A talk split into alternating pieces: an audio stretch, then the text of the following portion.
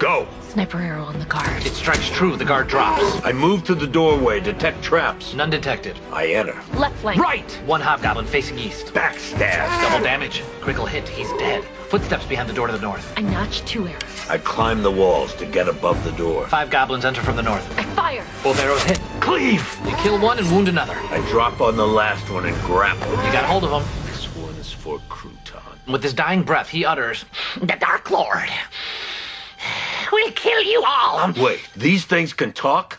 I want two taken alive. I want to try something.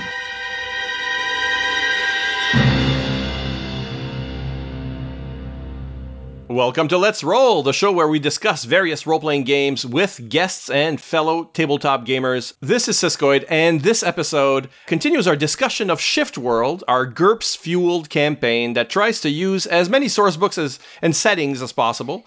We've already talked about Old West, Auto Duel, Mars, and Ice Age, and today we're talking about GURPS Mecha, and in parallel, we'll also talk about other mech related RPGs.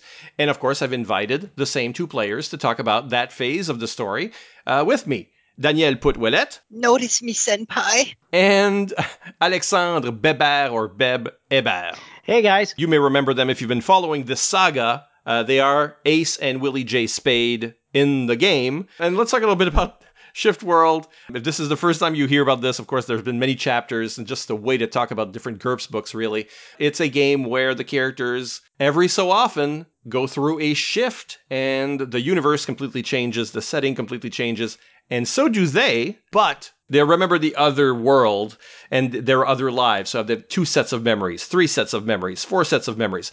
Whereas other characters in the game don't. They don't know what's going on. They don't realize that anything's changed. So it was always going to be this evolving mystery of what is really happening with our three brothers. And then maybe their parents were also shifters, and maybe their arch enemy is also a shifter. And so it went. This is a game that we played some 20 years ago and then picked back up last year. And, uh, well, we actually finished it last week as the podcast flies, as the podcast records.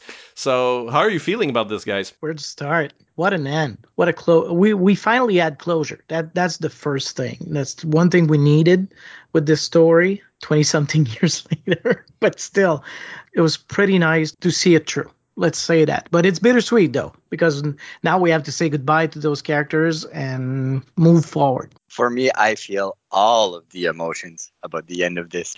Definitely for me, 20 years ago when we stopped, I felt dissatisfied about that because I mean every RPG it's so common for RPGs to start and never finish right? So like you're used to that idea for any RPG and you always kind of expect it.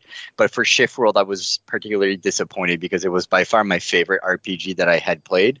And um, I was really hoping we would get to reunite someday and finish it. And I kind of uh, lost hope for that idea. But then we did this year and it was amazing.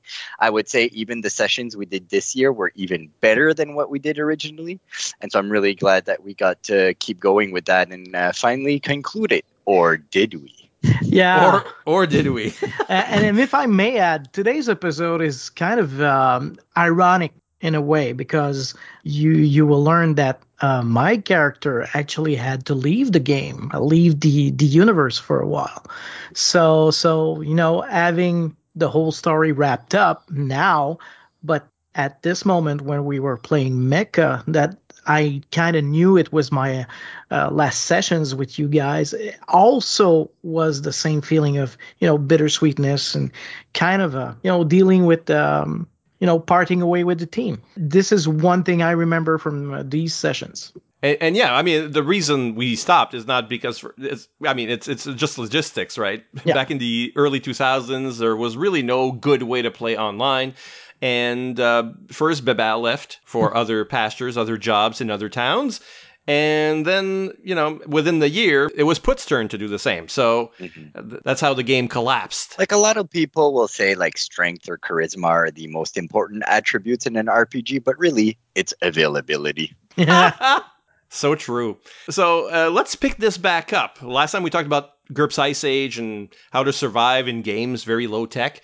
Well, you guys were cavemen fighting your archenemy in that, and suddenly, shift.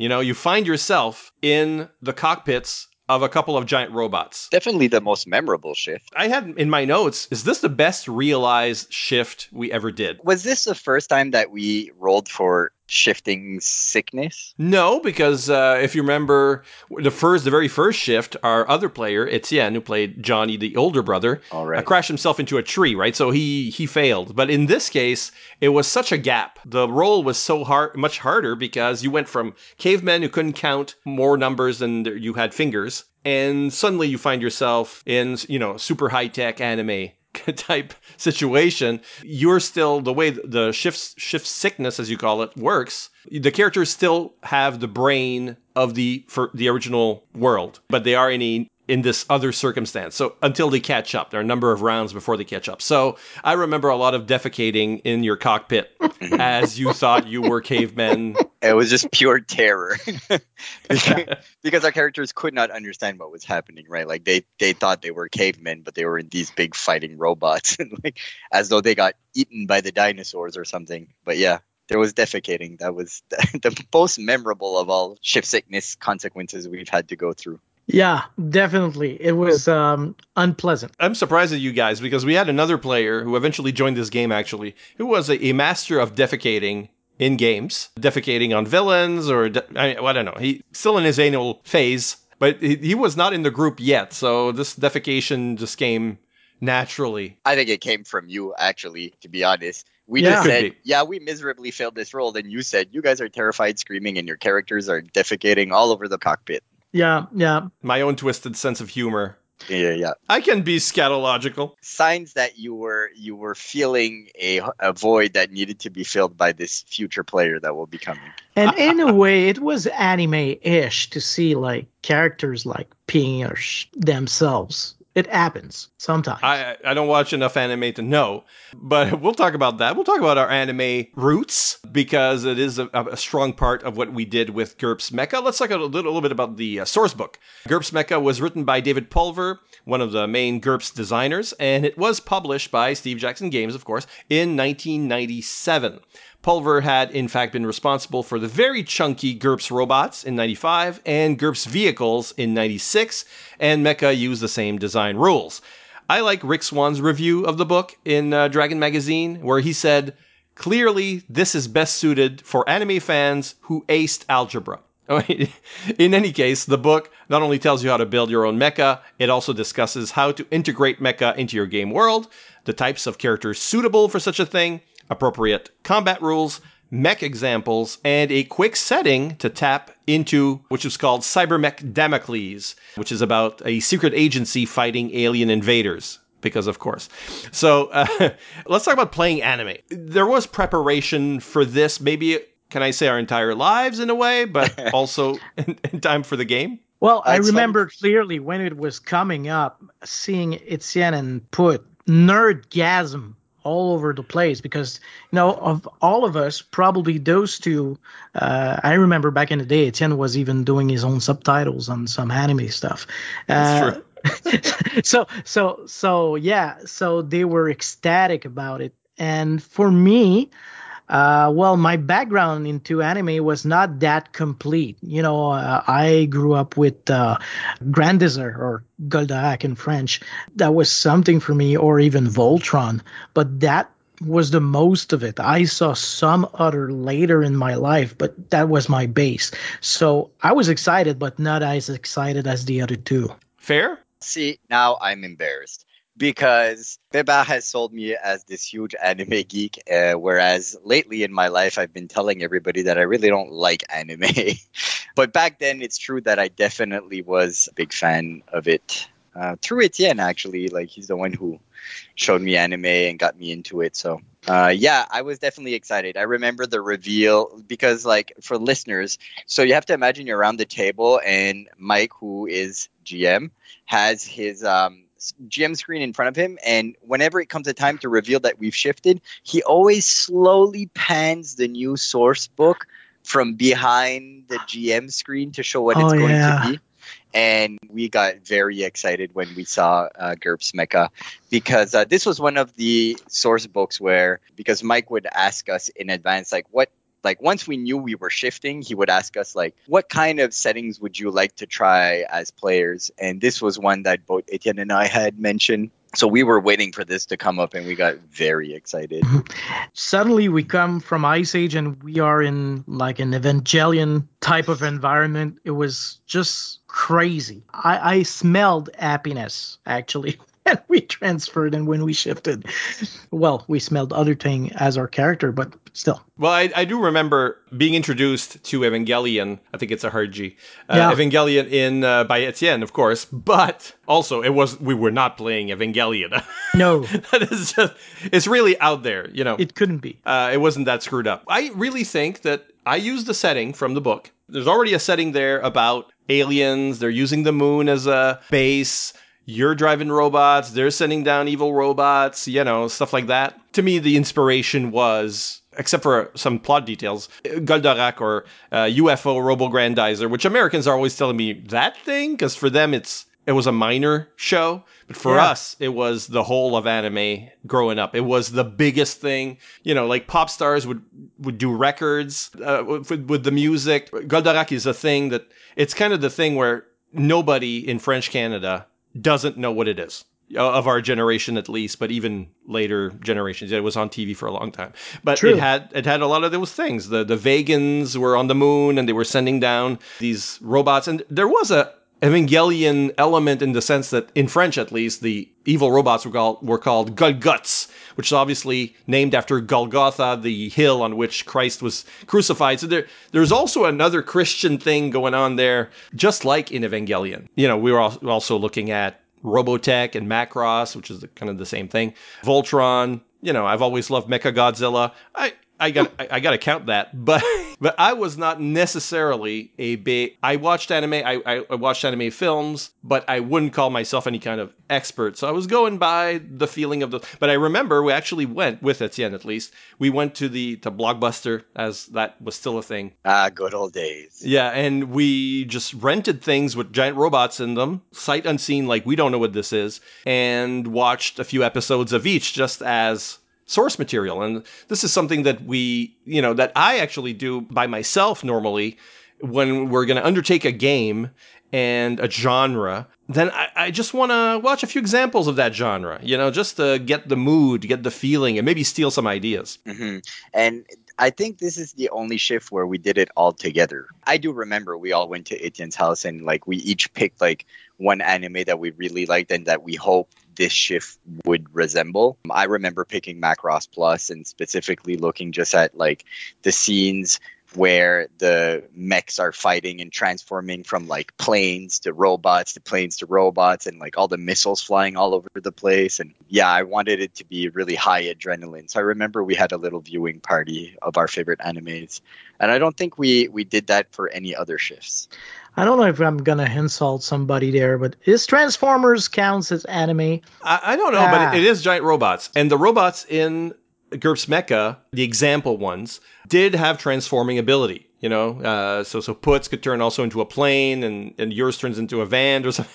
So there there was like turning into different vehicles as well, because I think Pulver writing this was at the same time combining his work on GURPS robots and GURPS vehicles and using those rules sort of testing those rules like how can i make a use the rules that i've created which are very mathematical and real world and simulationist you know make something that turns into other vehicles as, well so that that was sort of his shtick there in GURPS Mecha. It's something that's very hard to reproduce for certain players. I would not have tried to make my own robots because it was a limited engagement. We weren't gonna, so we used the robots in there. Uh, there were just enough examples, you know. But I would not have sat there with a calculator and built my own physics appropriate robot. Uh, you know, I would not have done that. We would have never survived. Not me, but I would have let you fiddle with it if it were, you know, like, okay, we're going to play this for a year. It's just we knew that the shift was only going to last a few weeks, and uh, I, I don't like to, to invest too much time in character or equipment, in this case, creation. Well, I think that's like our approach with GURPS in general, not just with vehicle rules, but just GURPS in general has so many details and rules that we end up like throwing out a lot and just fudging a lot of stuff. Yeah, just let's get on with it. No, no, what we Yeah. want to do is play.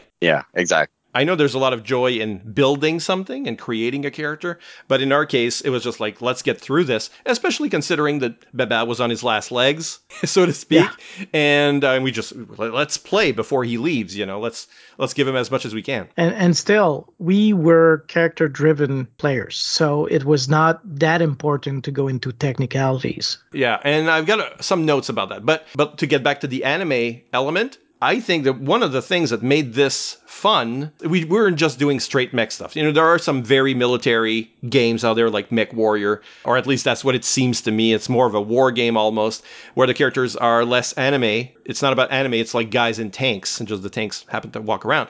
What we got and tried to do is the feeling where, you know, like we did like the big drops of sweat and the pulsing veins and all of this uh, the stuff that you see on that you associate with Sailor Moon, for example. Right. The nosebleeds when you see an attractive girl. Yeah. The name calling of the shot you're about to do to the uh, opponent. That's true. We did do that. We would yeah. name our special attacks and yeah. yell them out. Yeah as far as the mecha itself, so so we had all of this character driven stuff. You know, it's like the setting has these shape shifting aliens, and it, you know, it's got it's got like a world. Like they've infiltrated. They're really acting like mafiosos, which is the thing that is different here that I think is, is kind of clever from the setting that they give in the book. It's not a military organization that's fighting your guys. They're, they're actually gangsters who are abusing Earth like Earth is protected under treaty because it is so low tech comparatively.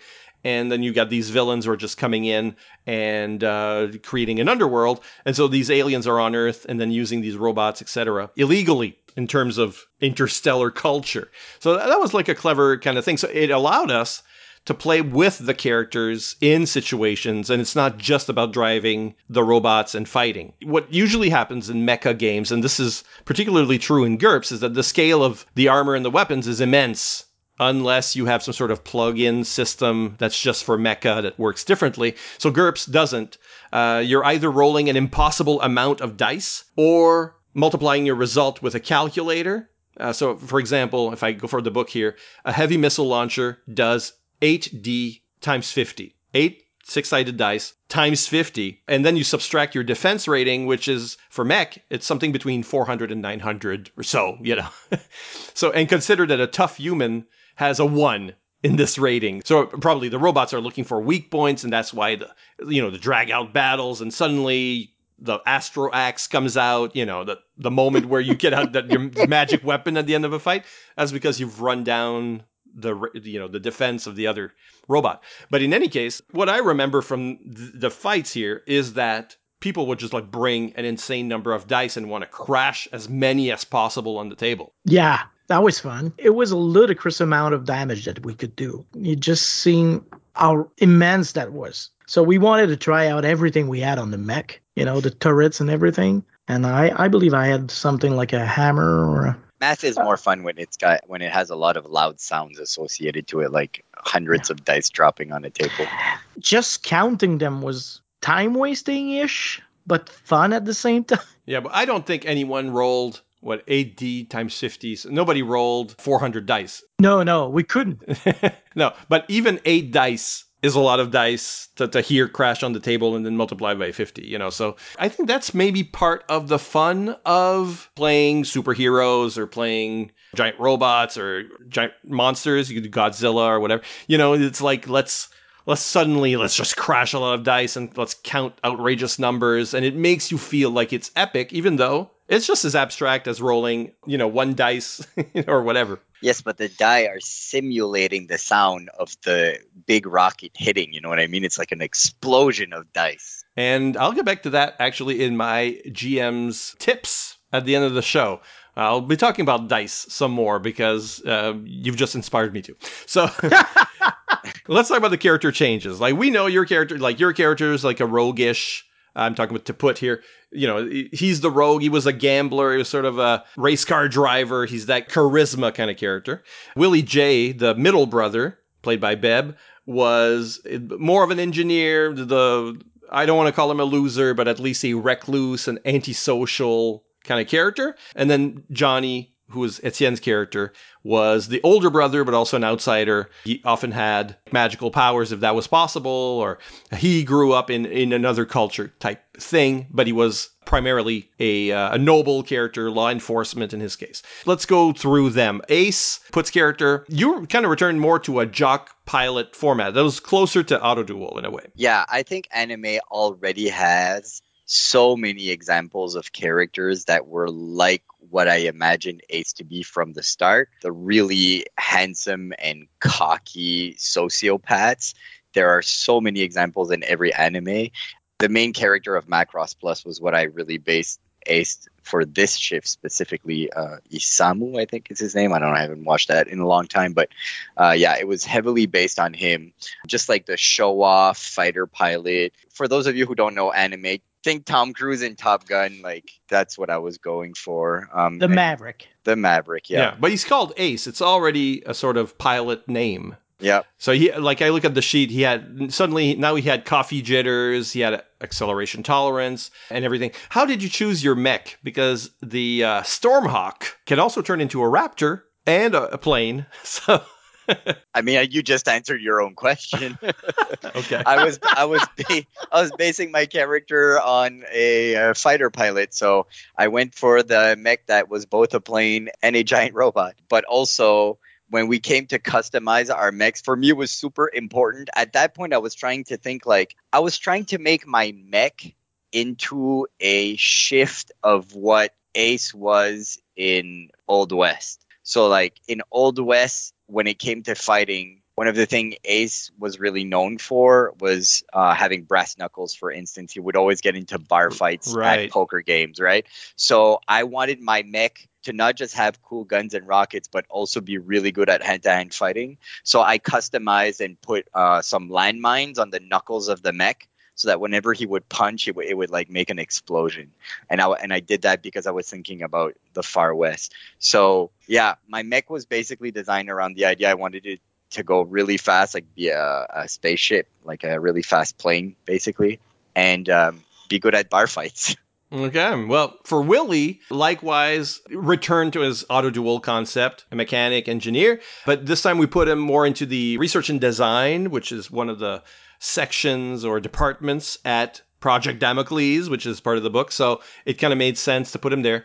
And um, uh, the mech is bulkier, more industrial. This one's a Diamond X. You remember, and he turns into a van. So, do you remember any of your thought process for choosing this one? You remember when I talked about the Transformers earlier on? That's actually the, you know, Willie J is uh, the outcast, antisocial, not very welcome everywhere. And the idea of me, my mech transforming into a van, I had Rodimus Prime uh, in my mind, you know, the, the, the new chief that is not quite accepted by everyone. When he was um, not a prime, he was not a van. You know, it was a van ish. Practically a copy paste of Auto Duel as role playing because that was something I really liked. And I thought it was very fitting, you know, as a player to just hop the ante on that version of Willie J. And if I can speak for Etienne, Jonathan was, because of the law enforcement background, we gave him a sort of mobile assault suit. He couldn't transform. There was no transforming in his case. But he has a more shamanic background in the Old West, etc. So that sort of inspired the religious sounding Seraph as his mech. And it's got crosses on it, kind of thing. So it does look a little bit religious. Maybe that was the reason there. Also, Evangelion was Etienne's favorite anime back then. I remember. So. That's true. But there's a bit of Goldorak in it because he, he wielded a, a mean axe. So did Goldorak. That was that was an extra thing here. You had to redesign your characters, but you also had to give them mech suits that fit the characters and that sort of are a character. You know, when you watch Pacific Rim or whatever, you know, it's like you may remember some of the characters, but you probably remember the mechs more or in association, you know. It was kind of the same here. What do you remember of the story and setting? What I can tell you quickly is that everyone is working for Unistar, which is uh, that's what Project Damocles, that's the organization of mech pilots against Jebberoth gangsters. So that was like the big concept, but what do you remember of the story? At first, change of scenery. We were in Paris. that's the first thing. That was the first time I believe, you know, despite Mars and the Ice Age, where it was it's a gimme, but we were still on Earth now, and we were not in paradise anymore. It was Paris. So we had like the Eiffel Tower. Uh, I believe we crashed it out. The whole environment was different. As for the story itself, uh, it was supposed to be a big milestone, and we don't want to spoil what's going on with the uh, other shifts coming in. But we were attacking the, probably the main villain of the uh, of the whole game. We actually uh, land a killing blow. Did you? Did we? But did we? Yeah, and that's what I remember too. That most of this shift was about um, trying to deal with developing the character relationships mostly between us and our adversaries because there was a lot of I remember there was a lot of interaction between Ace and Oily Pete in this shift. And that also got settled where uh, Ace ended up killing Oily Pete which was one of his enemies on his character sheet. And we had to figure out what to do with those points afterwards.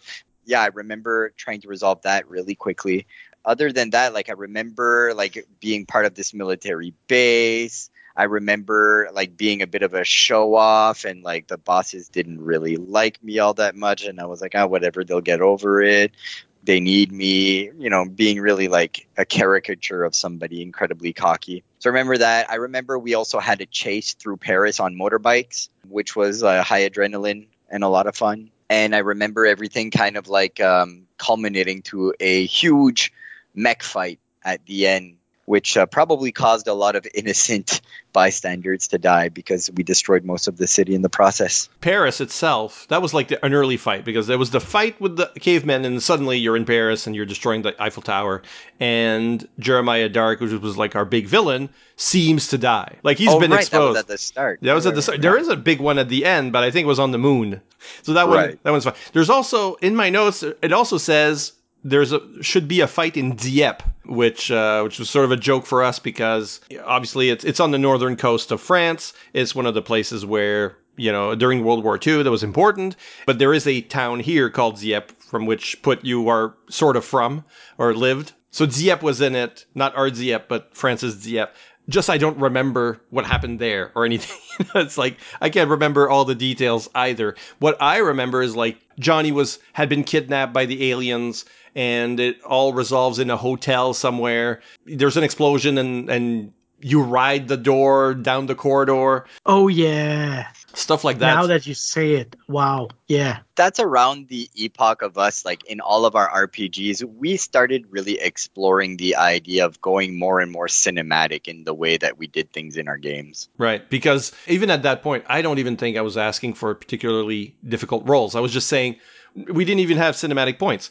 It was just we're in a cinematic universe, we're in an anime universe, we're doing the we're doing the speed lines when we're talking, you know, we're doing the special effects. Okay, what would happen in this moment? Yeah, I would serve out the explosion on the hotel room door. And it's like, well, roll your dex. You know, it was It's like, well, this character would obviously he lives in that universe, would be able to do that on a normal dexterity roll, like there's no difficulty. Yeah. You know, so I was allowing this sort of stuff to happen because, Because it was cool. but you also got to remember that every time we shift, we're in a different world and the rules should be different. So why not have these really relaxed rules for an anime universe? Absolutely. It fits the genre really, really well. And in fact, it would kind of be dumb to go against players wanting to do that because then you'd just be destroying the mood of the genre itself. Right. And it's a danger with GURPS because GURPS is so grounded. And even though it does have cinematic rules and it does, like for Mecha, they give a lot of advice about relaxing those rules and making things, you know, more high octane because it fits that tone. GURPS allows you to change the tone, but the rules themselves, and I've always said this rules tell you how to play. If the rules are very nitty gritty, it's going to be a nitty gritty game. If they're very grounded, it's going to be a grounded game. And you can change that. Yes, you can fiddle around with it, but the game is telling you that that's not really the best way to play it. So when when you know GURPS a lot or any system a lot, you can fiddle with it all you want, which is, you know, I think we hit that point. I think we'd, we'd hit the, the house ruling. Let's do anything. Uh, let's change the rules the way we like. We're probably there, you know. And, and to answer Bebel's question or comment about why suddenly we're in Paris, where Paradise, the location that always been, was in Wyoming normally. And then suddenly we're in France. Why? The reason why is because of Ice Age. Ice Age, that has to be France. Cavemen lived in France. Or at least that's what we sort of assumed it was. So when we transpose it to the future, we're still in France. And that's how I, I sort of I played with that, you know. So we weren't always in Wyoming based on, but I did return there eventually. That was sort of my my reason. So what do you do when you kill off both your arch enemies? Well, I, question. I thought I thought well, I thought I found a loophole that was like, haha, I got points for taking an archenemy and now he's dead and I have free points. That's what I thought was supposed to happen. But you, as uh, the wise game master that you are, inform me that no, no, no, it doesn't work that way. It could, but you'd have to buy it off. So uh, instead, but buying it off, what does it mean? It means all those points that I had in cool stuff that I really liked suddenly had to disappear, so I had to lose all the cool stuff. Or I just choose to get another arch enemy, which is what I went for. Because it's fun to have one, to be honest. I mean, that has more story potential. Like, you can buy it off, you can pay the points, you can use, like, you can waste all your XP getting rid of a disadvantage like enemy, but wouldn't it be more interesting if another enemy rose up from this? And sort of started the tradition of Oily Pete having this really grimy family. Well, brotherhood and family was a very important theme in Shift World, so I'm glad that uh, I replaced Oily Pete with his horrible cousin or father or brother, depending on the shift. Yeah, I don't know if it's brother or cousin, but uh, Greasy Gill replaced them, Yeah. and eventually Greasy Gill also dies, and uh, and we'll bring in their dad. Well, it was becoming a running gag, though. How many branch of the family tree we must kill? We ended with uh, the dad was Dirty Dick, and then I was wondering if something happens to him.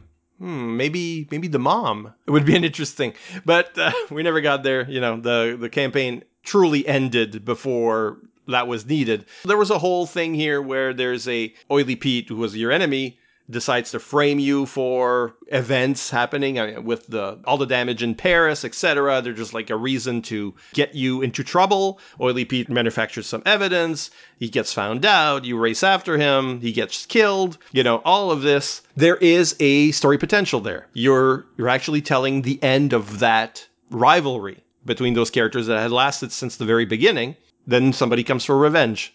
That's not the last page of the story after all, you know? But there is a last page to this story because in the wake of all this, we sort of found a reason for Willie J to leave. Thinking about it now, it was uh, the way I, I played it then paved the way to the way I played Willie J when I returned. Because some character traits I was portraying, and I, I haven't had the chance to think about it, but it came up naturally when I was playing the last sessions with you guys.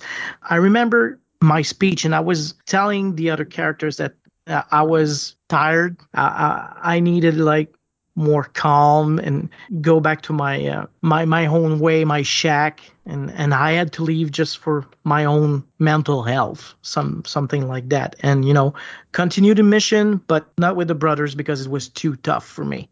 So that's what I remember of that farewell speech. And it grew on Willie J and made him evolve in a way later in the sessions. That's what I can say about me leaving at that point of time. We sent you to Canada in the Yeah. story to work on, on research and design, uh, but also keep you out of trouble because there was a feeling of the NPCs that the bosses that you were getting into trouble because of Ace and maybe because of Johnny, you know. So so we'll send you away out of that the sphere of influence of these bad boys and maybe he can actually work on, on things. Put did this kind of kill the game? We lost a brother? No, for a while, actually, it created a really interesting dynamic between the characters of Ace and Johnny, the two brothers that remained.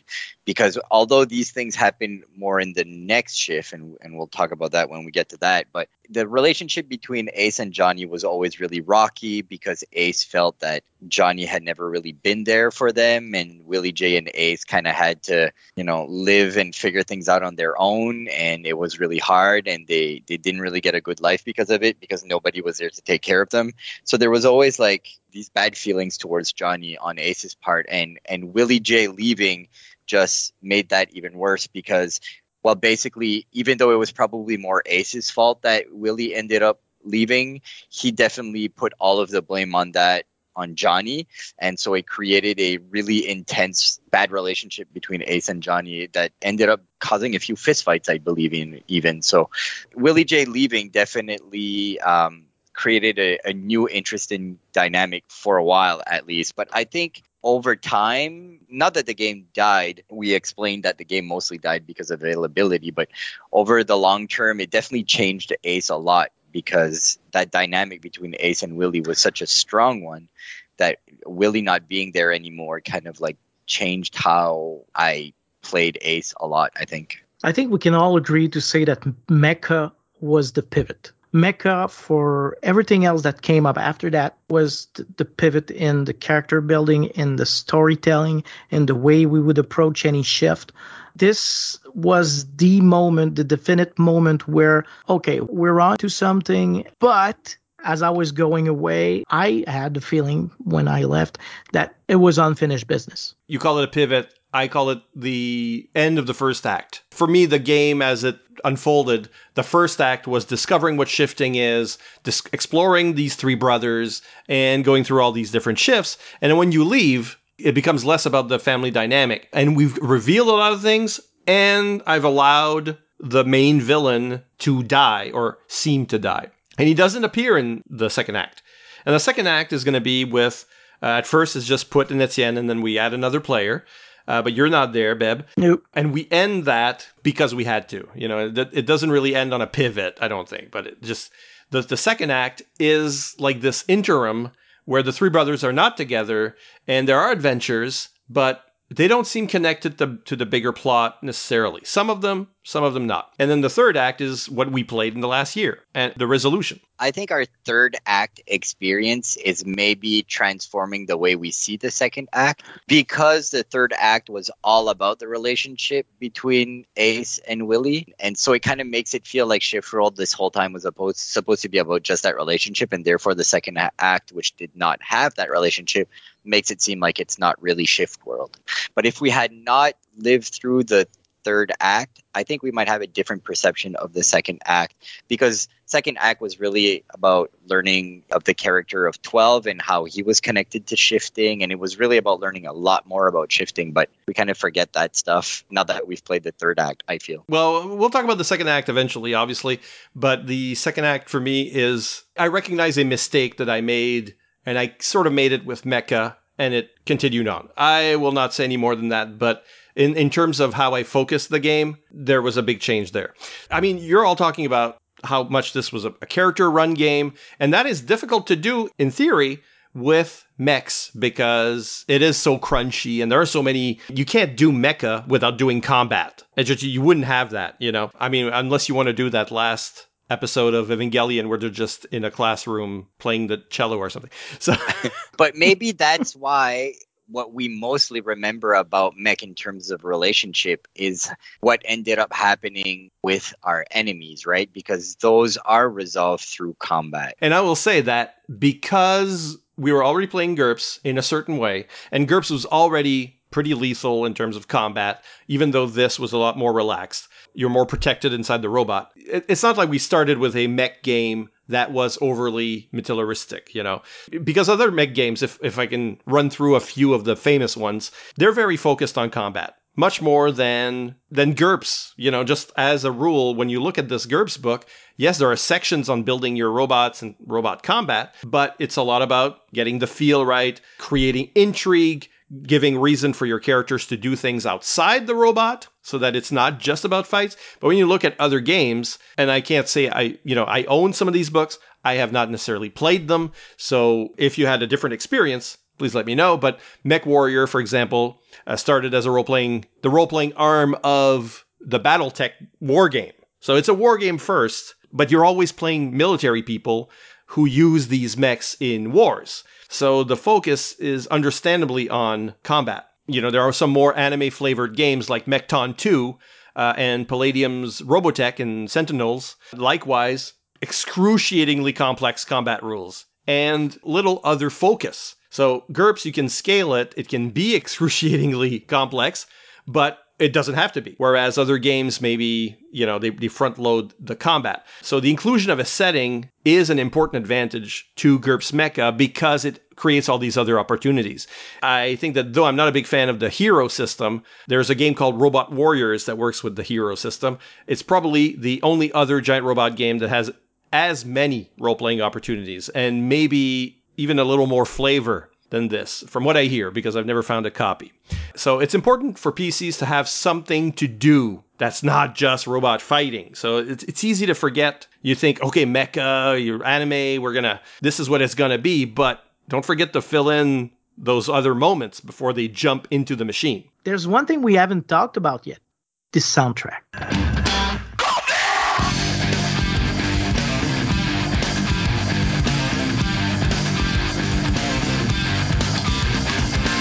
The soundtrack my favorite of them all Oh, really? oh yeah definitely i actually uh used my uh team song for other stuff after that Oh, wow. it was my referee uh my improv referee team actually Well, there is a strong history of this music and improv because I wanted something that kicked ass. I don't know which comes first. Is it in France because the music is French, or is it French because we were in France? Either way, it's all French electrofusion music. You need at least one famous monument to be destroyed, and the Eiffel Tower kind of. There's a lot of reasons to be in Paris, you know.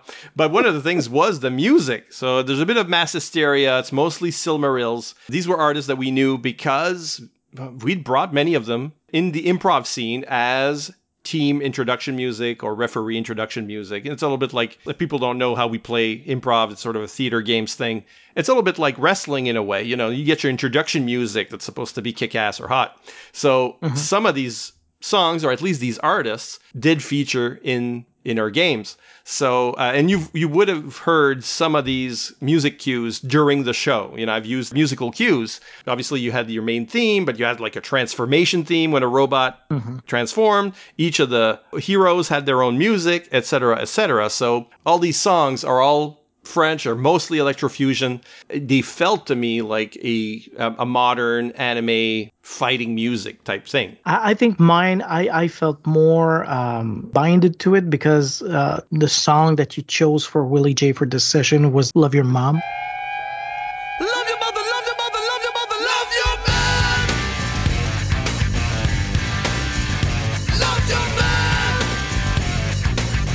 And, you know, the relationship and the, the, the fact that Willie was missing a lot his mom and he was talking a lot about it, it felt just perfect into that anime high pitch, high velocity, high action theme that it was. And the song was literally a perfect fit. Not to mention that of all the people I know in my whole life, you're probably the person who likes your mom jokes the most. Yeah, that that that's the other part of it. I love Mass Hysteria. I ever since you introduced it to me, I've been listen I still listen to Mass Hysteria on my random playlists. So I was a big fan, well, really of every soundtrack that you come up with because you really have a talent with picking stuff that really fits the theme of the shift. And uh, for me, Mecha definitely, as I've mentioned a few times already during this podcast, Mecha really needs to be high adrenaline for me. And all of these songs are like really upbeat. So yeah, definitely a fan of the soundtrack as well. And in the show notes, not only will I put character sheets and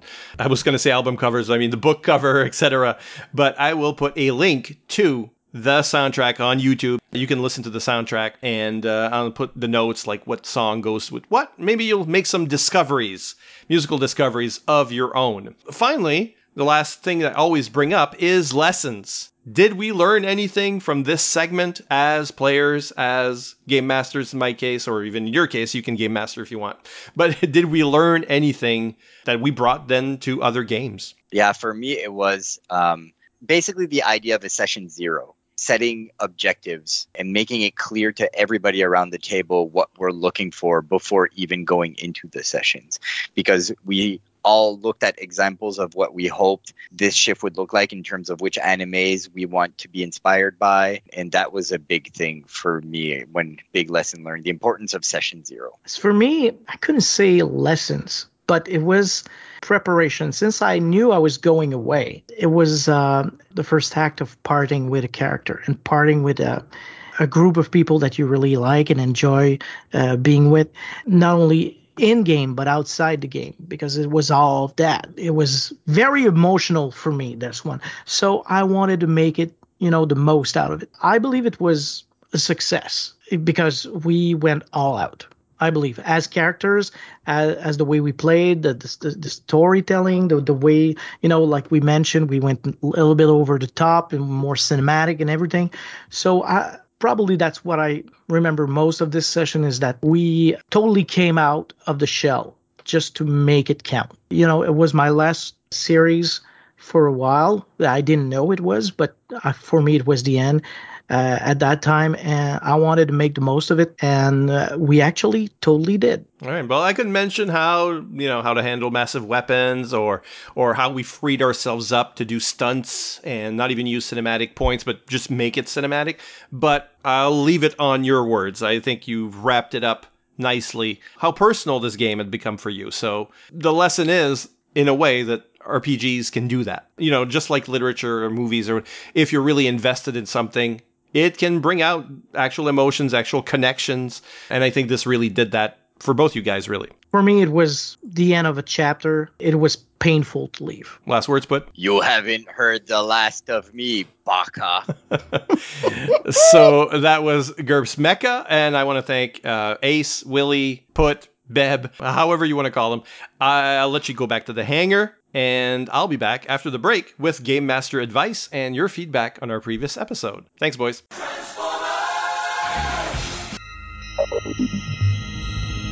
You are receiving a transmission from the Rod Pod.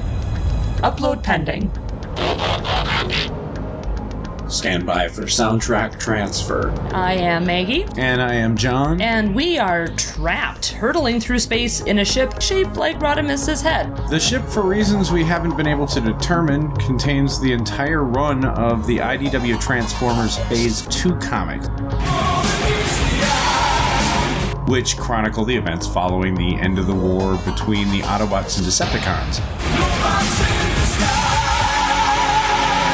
So we figure we may as well read them all in order and report our findings to you. Stand by. Stand by. Upload complete. Now.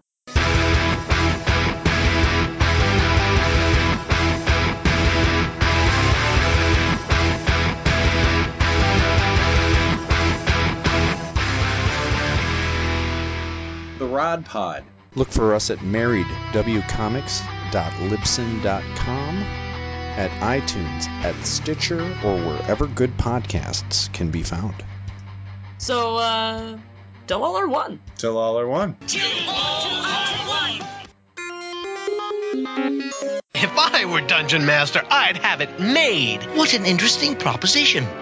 Very well, I shall give you all my power to use as you will.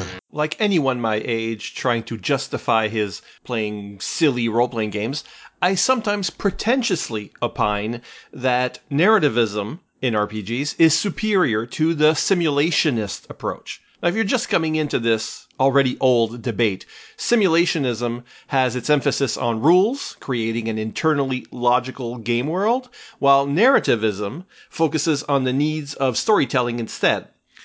In their extremes, the simulation RPG uses physics formulas and chaos math to recreate a world as logical and as random as our own, while the narration RPG does away with dice and rules altogether and lets a group of people tell a dramatically satisfying story.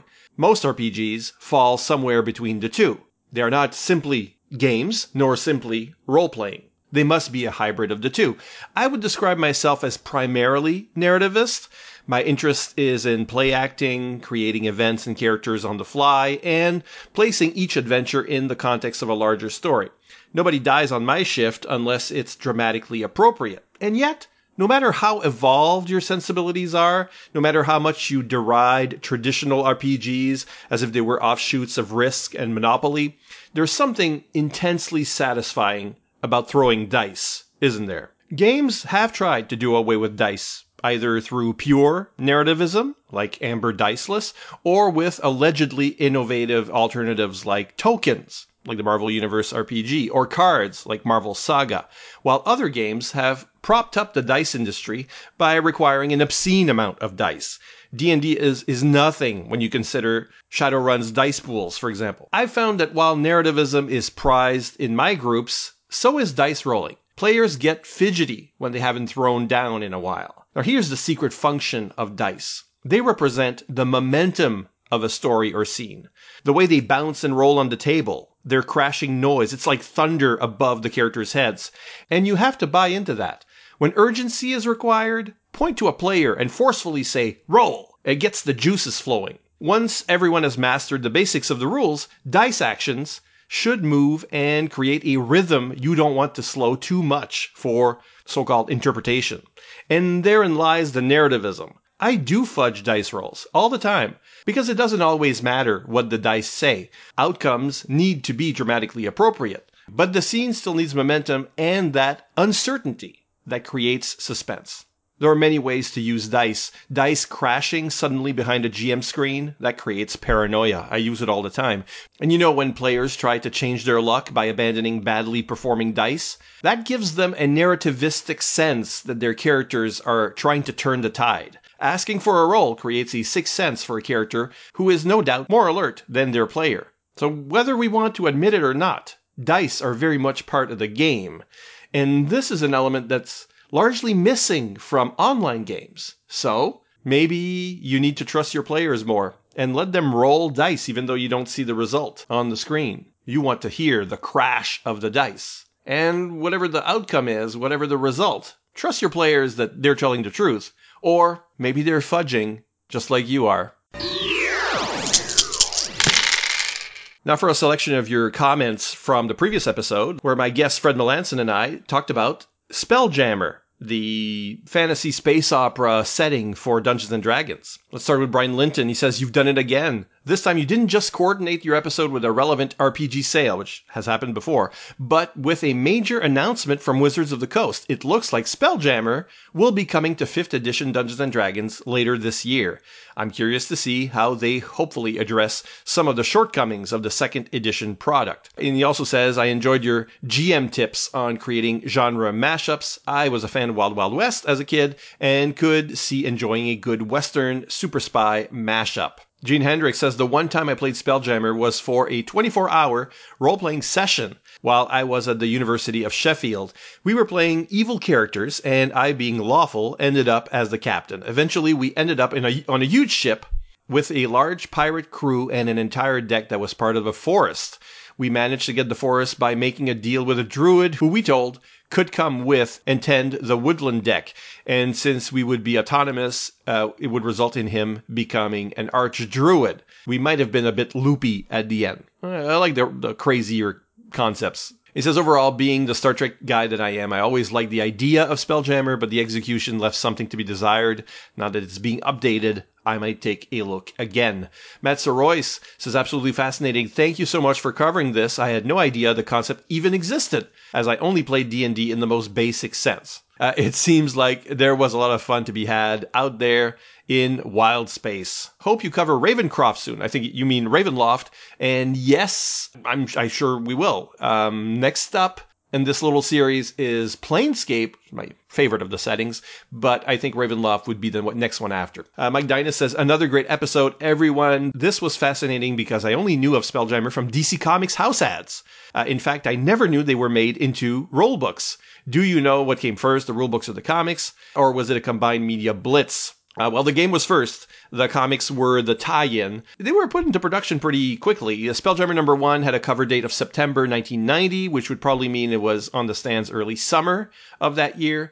The game itself uh, landed in stores at the end of November of 89. So there's like a six to eight month gap. Keith G. Baker who was the patron who asked for this episode and and got it says always a good time on let's roll. This was no exception. I've been trying to get my dm to do a spelljammer campaign but we just finished a seafaring one where we were pirates. So it might be a little while before we get back on a boat Thanks for the excellent work. And then Put, who was just on this episode, says of the previous one, the concept of genre mashup is what hooked me into role playing for good. For anyone reading this, what would be your dream mashup to play? Mine, I think, would be some kind of historical supers like feudal Japan superheroes, maybe? It's a question that's it's out there. If anyone else wants to answer it, I will cater to that thought in the next episode's feedback section. The Fire and Water Podcast Network has a patron page at patreon.com slash fwpodcast. If you like this content want more like it, think about leaving a one-time or a monthly donation. Let me also remind you that you too can leave comments at fireandwaterpodcast.com, on the Fire and Water Facebook page, on Twitter, we are FW Podcast. So until that next episode, let's roll. Party! Party!